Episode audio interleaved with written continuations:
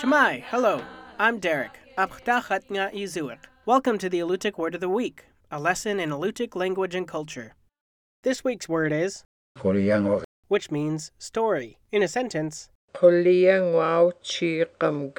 I will tell you a story. Among societies without a written language, storytelling is one way to record history. People pass family accomplishments, survival techniques, and social values from generation to generation through each other rather than books. Alutiiq people often embellished stories with drawings or transformed them into songs to help people remember their content and reinforce their messages. Stories held a great deal of information about daily life in the Alutiiq world. They warned travelers of the treachery of strangers, urged community cooperation, and explained unusual events. The Man of Winter, a story told to noisy children, warns that those who misbehave may cause bad weather. Through this story, children learn that poor behavior can have consequences for an entire community. Other stories probably help to preserve information about infrequent events like catastrophic volcanic ash falls or tsunamis. Because these events occurred hundreds of years apart, they were not experienced by every generation. Stories helped communities remember environmental disasters, record their effects, and preserve information about the ways people coped.